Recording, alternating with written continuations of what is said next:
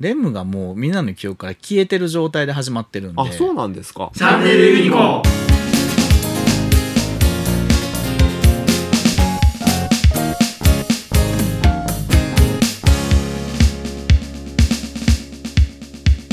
きちんと体制ができてるといい作品が作れると、うんで まあ、前期で言えばその無職転生がもう完全にそのパターンですよね、うん会社まで作ってしまったっていうぐらいですから、うん相当ここに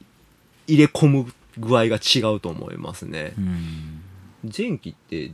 リゼロよりも多分無職転生の方が評価高かったと思いますよあそううん、うんあのねうんそうねリゼロがちょっとねしんどいんすよしんどいうんあのーこう、まあ、今まで結構伏線をバーって引っ張ってきて、うんでいろんなこう要素を散りばめてそれをまあ回収に入ってるんですけど、はいはいはいはいもうだからセリフ劇みたいになってしまっああありがちありがてちそう戦闘中のうん、うん、こうセリフのやり取りが長い、うんうんうんうん、で戦い終わった後うのん泣き殻を抱えてのセリフが長長いとかもうセリフがとにかく長くて見てる方しんどいねそしれねんどいんですよ、うんでキャラクターのね主人公のスバルくんうもんああいうキャラなんで、うんうんもうなんかもうひたすら熱血でいくじゃないですか、うんうんだから前回あのベアベア子をうんうん連れ出して、うんであの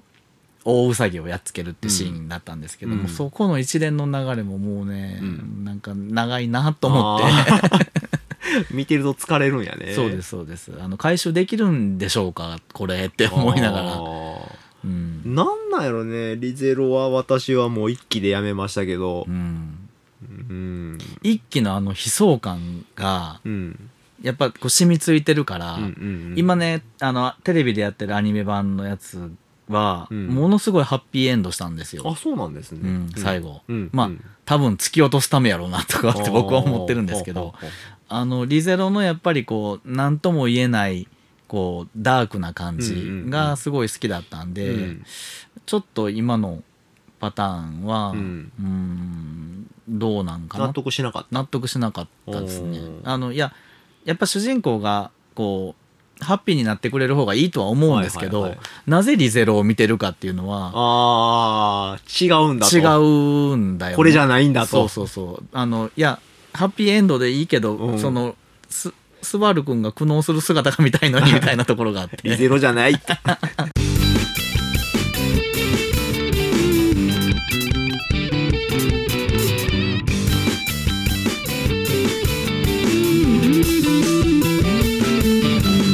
そうそうで、ね、その苦悩のために死に戻りをするわけじゃないですか、 そうそうそうもうだから今死に戻りが一切ないので、あそうなんですうか、んこのしばらくの間、ほうほうう、ほ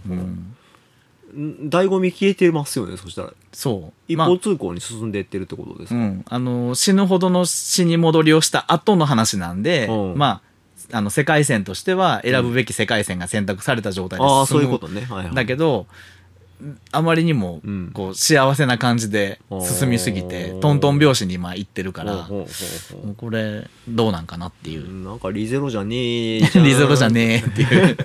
気はするああそれはちょっとあれ前からのファンにとっては寂しいというか違う展開ですよねそううですねうんまあもうだってレムがねんレムがもうみんなの記憶から消えてる状態で始まってるんであそうなんですか、うんはあはあはああのレムは出てくるけど、うんこの人誰なんですかみたいな感じでみんなほうスバルしか覚えてないんですよ、えそうなんですうか、ん、その記憶を食われたんですよみんなの記憶をあをそういうことねそうそうそうそうはいはいはい、はい、でそいつをやっつけに行かないといけないはずなんですけどおーその手前でずーっと永永遠やってるんで今あのロズワールの悪事が全部バレて、うんみんなにフルボッコされて、ああそういうことでねロズワールがごめんなさいってするっていほうほうほううで味方につくっていう話ですけどねねエミリアはす最初はもう完全にヒロイうんンだったのに、うんうんうんいつの間にレムに置き換わったのみたいな レムだと闇の部分が少なすぎるんですよね、うんうんでエミリアとスバルはうんもう思いっきり闇を抱えてる2人なので、うんうんうんまあ、そこを超えていくっていうのが試練あをー超えることになって、まあ、それを超えたっていう段階に来てハッピーな状態ですねここから先がねこうどうなっていくかっていうチャンネルユニコーン